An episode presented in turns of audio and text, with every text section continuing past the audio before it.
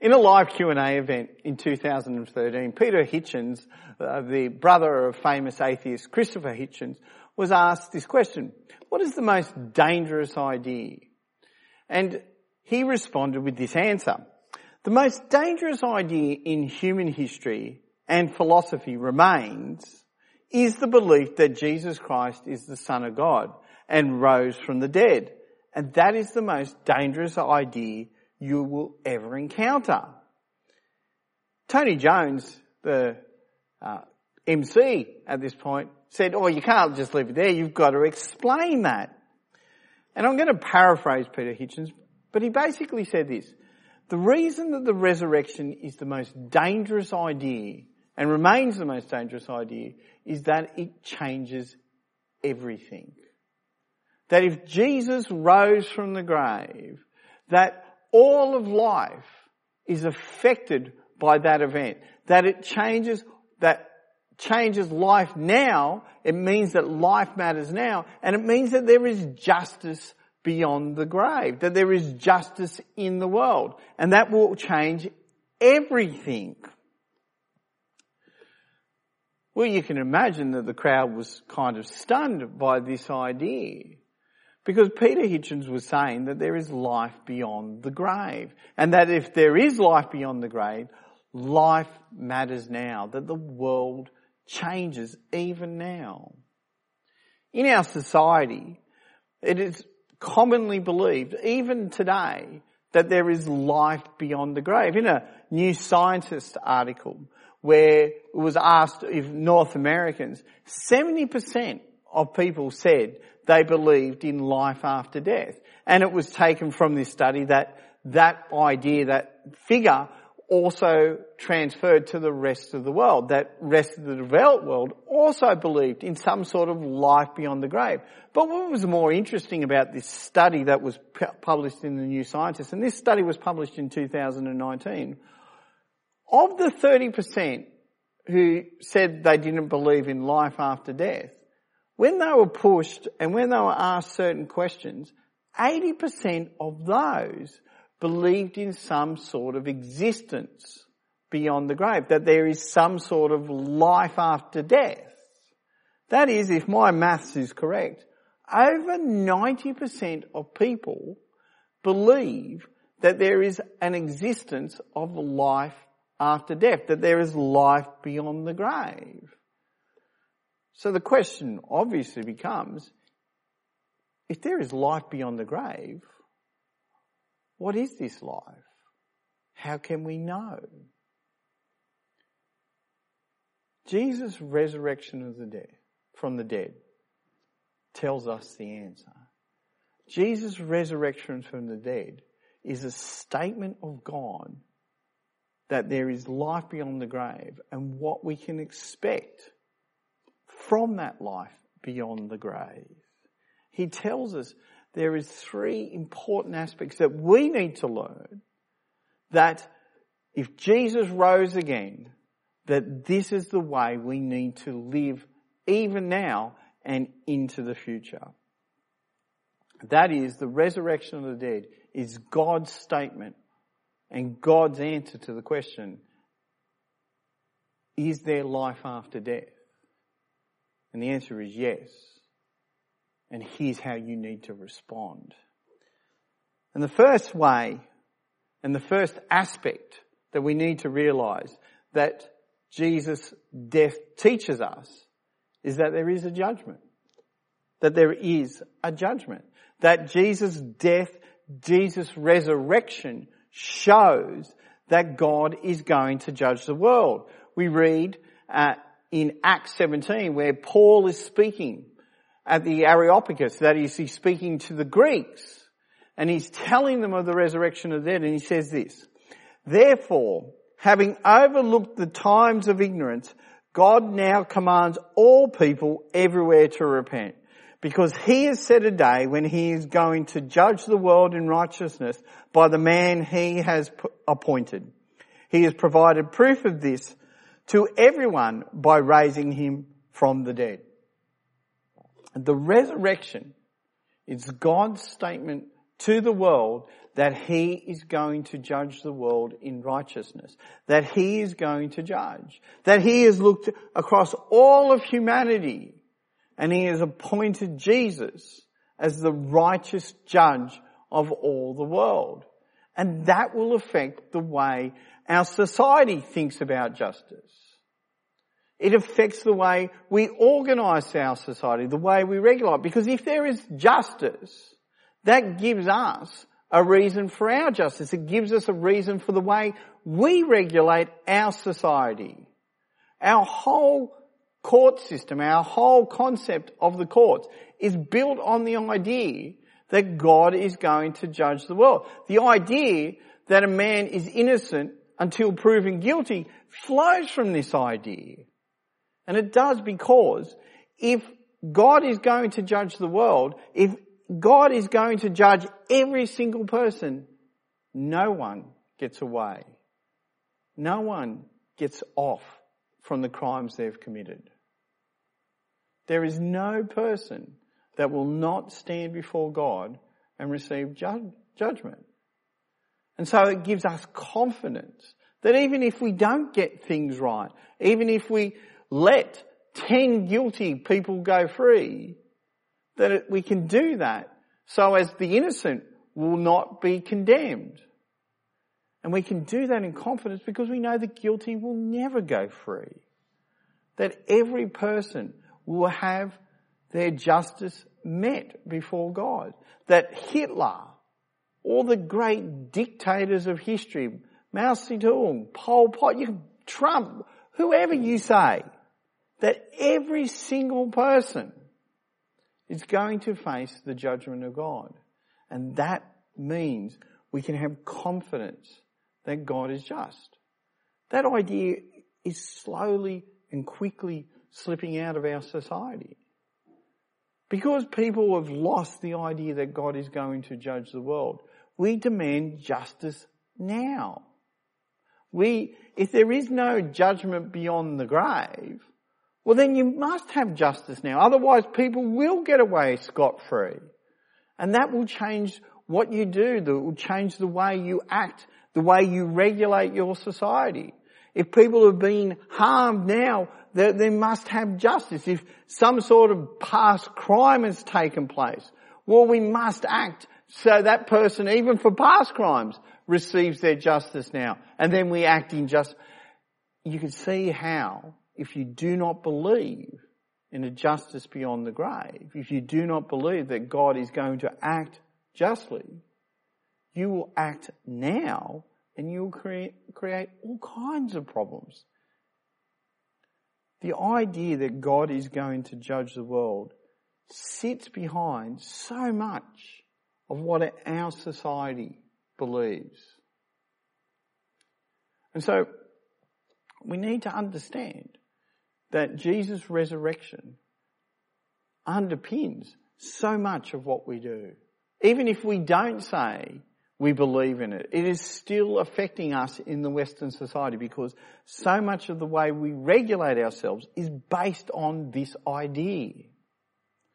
Which leads to the, the question, what are we talking about when we're talking about resurrection? Are we talking about a physical resurrection? Are we talking about some sort of spiritual resurrection that happens in our hearts?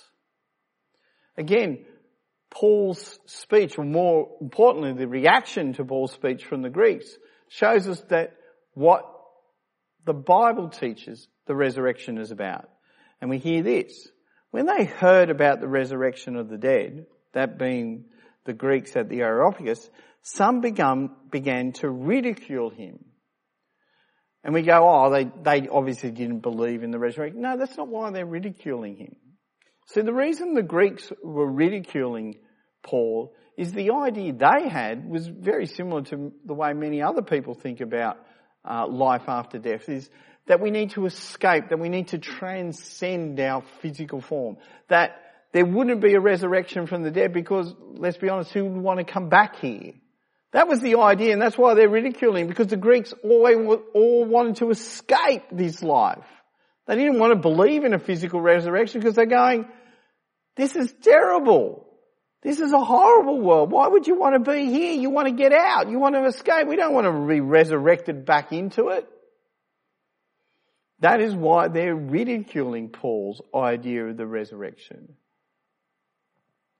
So, when you're talk, we talking about the resurrection, we are talking about a miracle. And again, our society and so many in our society say we don't believe in miracles. And it's because of the way our society defines a miracle. And it comes back to the way our culture basically views God. And that is we have what's called a deistic view or general, a deistic view of God. This is just a general conception that there is a God, that there is some sort of principle or some sort of existence that is out there, that's out there beyond the universe, but that it, that it is simply out there, that the universe operates independent and separate from this God, this principle, this, this thing. And that what a miracle is, is that God sort of sticking his finger into creation and sort of messing up. That what a miracle is, is, is the breaking of the natural laws, is the breaking of the natural rules to prove that, oh, I'm, I am here, I, I'm, I'm just, I'm, I'm just popping my finger in, I'm just popping it in to let you know that, hey, I'm, I'm about. That is, God is separate. God is there, but He's just separate and the universe just runs without Him. And this could not be further from the understanding of the Bible. So the Bible understands that God is intimately connected with the universe at all times. That the universe runs because God is upholding it. This is what we read in Colossians. And this is talking about Jesus. He is the image, he being Jesus, is the image of the invisible God, the firstborn over all creation. For everything was created by him in heaven and on earth, the visible and the invisible, whether thrones or dominions or rulers or authorities. All things have been created through him and for him. He is before all things and by him all things hold together. And it's that last line that shows God's personal and intimate relationship with the creation. The reason you get out of bed every morning, the reason you trust that gravity is going to work, the reason you feel safe or relatively safe driving your car is because God is faithful. God has promised to consistently and always uphold the universe the natural laws that we rely on each and every day are the expression of God's faithfulness. It's not God acting independently or separately to the universe. The very natural laws we rely on is God's consistent acting in the universe. And they themselves are a miracle. They themselves express the faithfulness of God. And that's what the word miracle means. The word miracle just means sign. It just means pointer. And the faithfulness and the consistency that everyone relies upon in this universe comes about because God is faithfully and consistently upholding the universe. So when we're thinking about miracles, it isn't God just popping in. It is God making a statement. And so the question we need to ask as we look at the resurrection is, what is the statement that God is making? What is God saying here? I want you to think about this for a second in terms of a miracle. Imagine for a moment a man came down out of heaven, just, or sky or whatever, just floated down, went into a store in Sydney, grabbed a pair of shoes, put them on, you know, no flotation devices, walked out, down Sydney, down to Circular Quay, walked across the water to Luna Park. And everyone's looking on, watching this man walk across the water. And then he floats up to heaven, never says anything. What would that mean for you? What would you do? You'd look on and go, wow, that's different. And you would. But how would it change your life? And the fact is it wouldn't. All you'd go is, that, that's different. Well, let's put this in view of Jesus. Imagine if Jesus, fully human, made a human, came down out of heaven and then jumped up onto a cross, was crucified. People went, wow, what's he doing? Took him down from the cross, put him in a grave, and then three days later, or after three days, he gets up, he waves to a few people, and everyone looks, wow, he was dead, and he just floats up to heaven. What would that say? What would that mean? And the fact is, it would mean nothing. We'd go, that's different. Wasn't expecting that.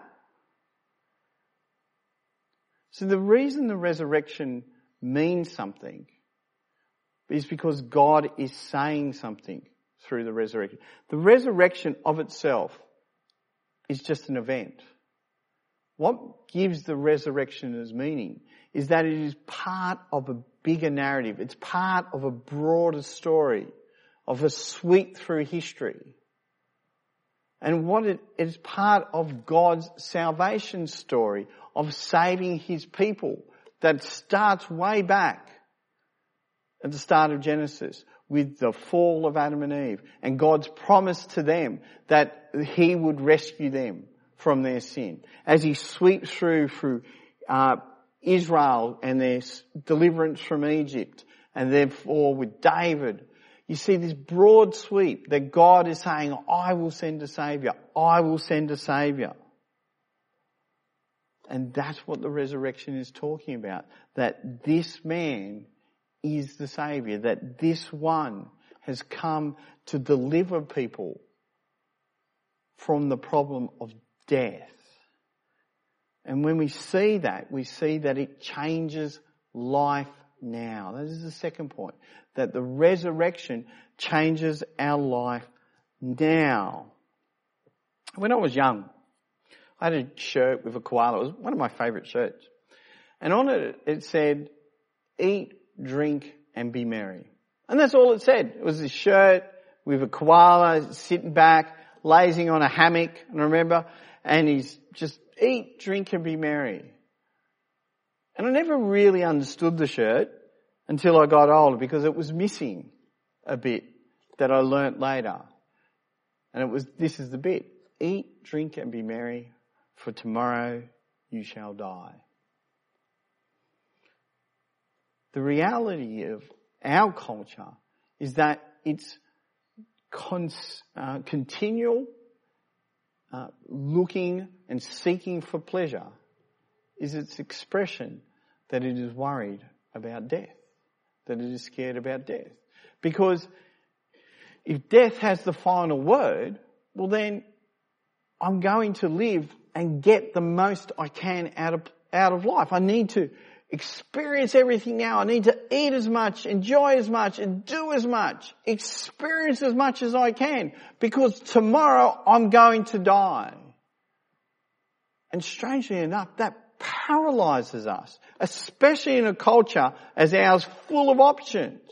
Because every option becomes an opportunity cost, uh, opportunity cost, becomes an economic decision about what I might be missing out on.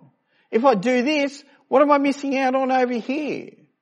Or what am I missing out on over there? And we become paralyzed by our decisions. We become paralyzed by choices. All the options just shows all the things we could be missing out on. It fascinates me in a culture of Australia that is one of the richest, safest, most prosperous cultures that has, that has ever existed in the history of the world. That anxiety and depression rates are skyrocketing. And it is because every decision becomes life defining. Every decision becomes an opportunity that I might have missed out. How do I know that I shouldn't have done this? How do I know that I shouldn't have married this person or gone here or done that? Every decision becomes about missed opportunities. And at the end of the day, all we end up worrying about is what we're missing out on. This is how the psalmist says in verse 39. In Psalm 39. Lord, make me aware of my end and the number of my days so that I'll know how short lived I am. In fact, you have made my days just inches long and my lifespan is as nothing to you. Yes, every human being stands as only a vapor. Yes, a person goes about like a mere shadow. Indeed, they rush around in vain, gathering possessions without knowing who will get them.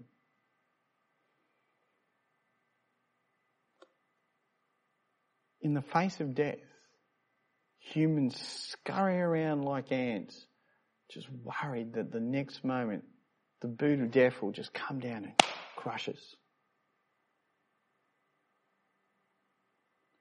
But Jesus tells us, the resurrection shows us that our life is more than the economic choices we make. That we've been set aside for another purpose. This is what Peter says.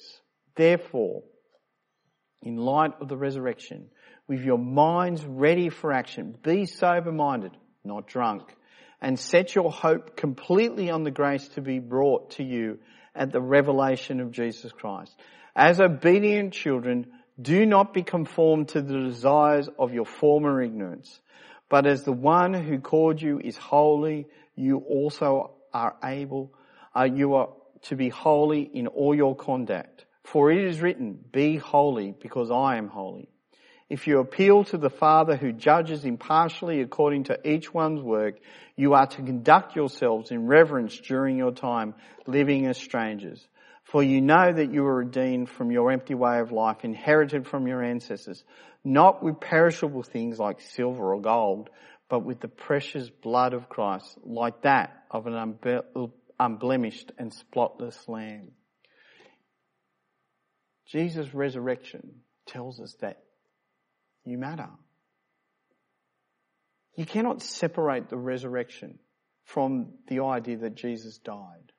The ideas go together and that he died for the forgiveness of his sins. See, we had all rebelled. We had all turned against God. And this is what we heard last week. And Jesus dying on the cross, God had poured his wrath upon the Son, the judgment we all deserved, with his own precious blood.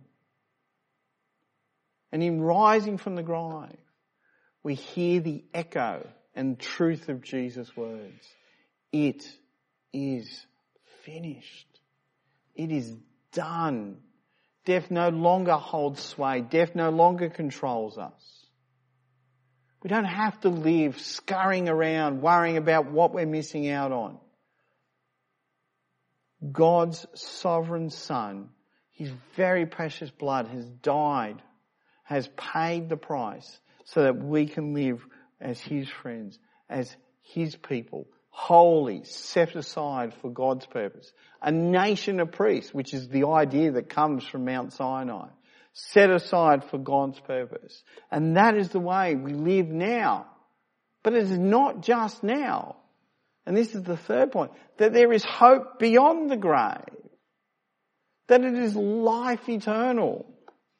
This is what John writes in Revelation. Then I saw a new heaven and a new earth, for the first heaven and the first earth had passed away, and the sea was no more. I also saw the holy city, the new Jerusalem, coming down out of heaven, prepared like a bride adorned for her husband.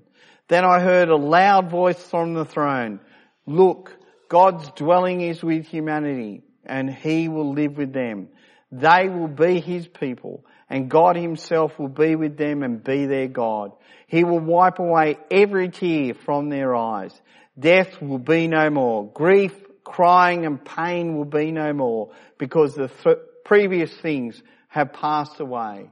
Death, our great enemy, is defeated. Death is done and its massive damage is dealt with. The pain and the suffering that we all feel when we lose significant others, will never again enter into creation. I, I can tell you, when each of my grandparents, I can tell you where I was. I can remember my first grand, the, my grandmother, the first of my grandparents to die.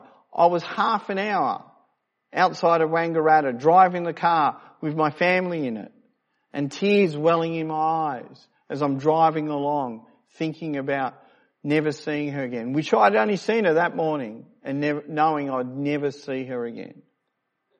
Can tell you about my grandfather, who died in, the, in his sleep in the middle of the night. He had a massive stroke next to his, my grandmother, his wife.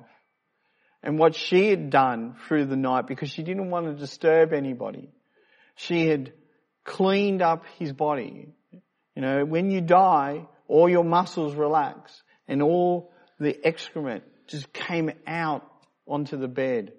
And so what my grandmother had done in the middle of the night was clean the sheets and change him. So when hoping and waiting for the first ray of light so she could call the ambulances, knowing to get her to help. Then I remember that grandmother being in the UK and hearing the call from my father and not being able to get back in time for the funeral. And then my final grandfather, who we sat death watch in palliative care in Melbourne. And as we waited, as his kidneys shut down, and we waited for him to die, we decided we'd go and get something to eat because it was late. So we went up the road and we're in a Indian, uh, in a Thai restaurant, and we're all sitting around the extended family enjoying this meal. And I remember thinking at the time, this is surreal. We're waiting for my grandfather to die, but here we are sitting and laughing, enjoying and drinking. And the call came through. And the joy was gone and the tears came for all of us as my grandfather had died and we left within 10 minutes. Death is destructive. Death destroys everything. We live in a universe where the horrible consequences of death are surrounding us. But what the resurrection shows is that death does not have the final word. That death has been dealt with. That death is finished. It is done. Its sting is gone. Where, O oh, death, is your victory? Where is your sting? In the resurrection of Jesus, it is over. Our lives will continue into eternity. It is the stars, it is the sun that becomes the mere shadow. The resurrection of Jesus is the most dangerous idea in history. But it is also the most marvelous truth. It is a wonderful reality because Jesus has risen bodily from the grave. And the resurrection tells us three important things. That God is just, that there is a judgment that is to come, that justice will be finally reign across all the earth. It tells us that we are not mere ants scurrying around, collecting stuff, waiting for the fear of death, waiting for the boot of death to come down and hammer us. It tells us that our lives matter, that we will live eternally with God, that the stars are mere shadows in comparison. As Peter writes, Blessed be the God and Father of our Lord Jesus Christ.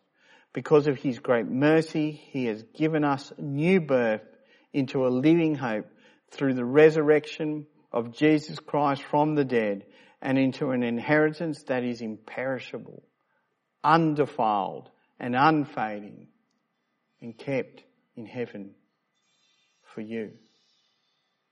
That is the hope and call that Jesus makes to each one of us today as we hear and remember and realize that our Lord and Saviour rose from the grave.